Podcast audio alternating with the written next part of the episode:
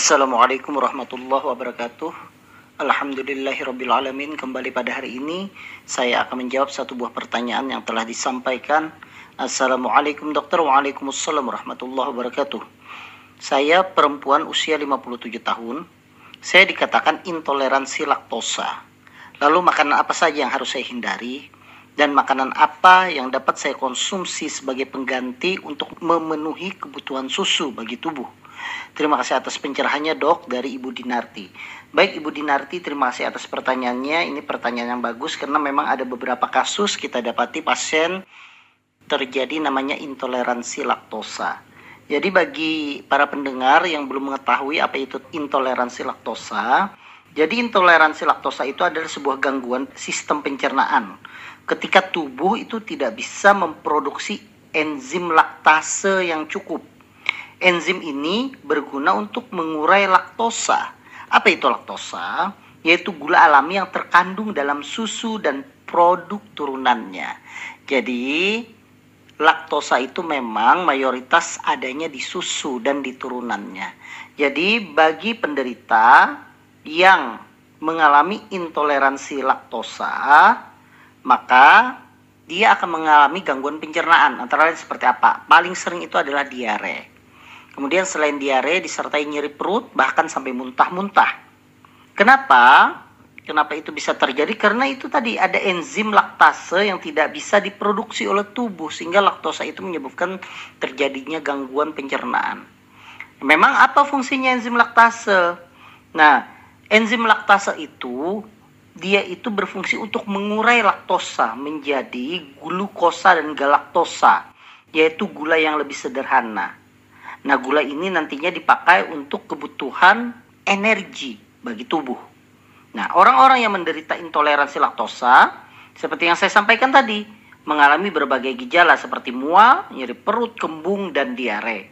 Dan bahkan ada yang sampai perutnya berbunyi berhari-hari gara-gara minum susu secara tidak sengaja. Itu dialami pada siapa saja seluruh umur bisa terjadi mulai anak-anak bahkan atau juga bisa terjadi pada orang dewasa. Namun pada anak-anak itu gejalanya biasanya lebih berat daripada orang dewasa. Jadi kalau pertanyaannya ada yang mau saya garis bawahi pertanyaannya memenuhi kebutuhan susu bagi tubuh. Jadi begini, maksudnya tubuh itu tidak memerlukan susu, tetapi memerlukan kandungan susu.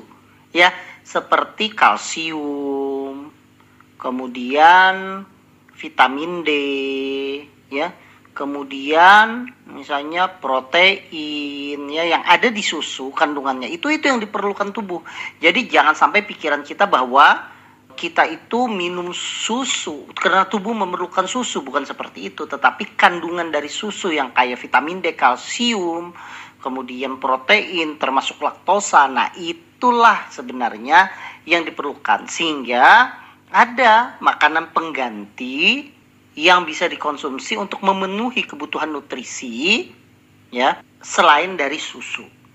Nah, tadi ada pertanyaan, apa saja yang harus saya hindari? Nah, yang saya yang harus dihindari Ibu Ginarti ya tentunya makanan turunan dari susu. Apa saja makanan turunan dari susu tersebut? Keju. Nah, itu jelas. Kemudian ada mentega dan ada yogurt. Nah, itu adalah turunan-turunan dari susu yang memang jelas ya.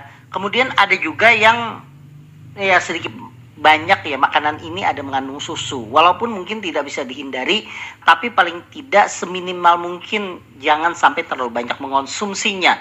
Takutnya nanti ya terjadi intoleransi. Apa saja misalnya ya es krim yang paling sering ya es krim, kemudian mungkin sup krim ya itu juga mengandung susu.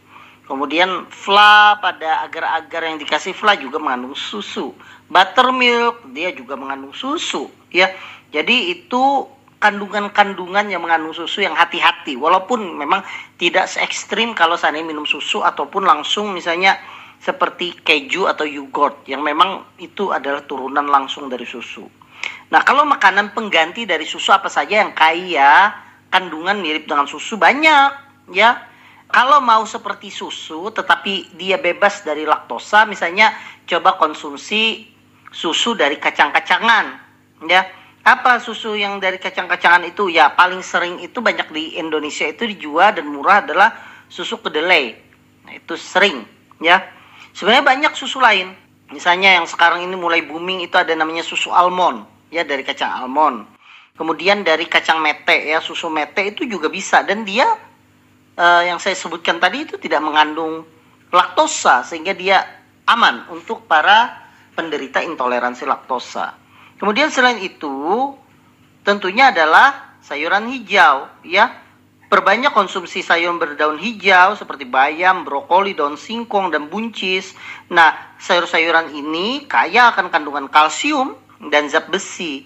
Nah, dua zat yang saya sebutkan ini juga banyak pada segelas susu sapi sehingga ya kalau saya tidak bisa minum susu ya perbanyak makanan yang mengandung sayuran hijau. Kemudian apalagi? Ikan tentunya karena ikan itu menawarkan kalsium dan vitamin D yang tinggi ya. Apa yang banyak di Indonesia? Sarden yang banyak di Indonesia bisa dipakai ya.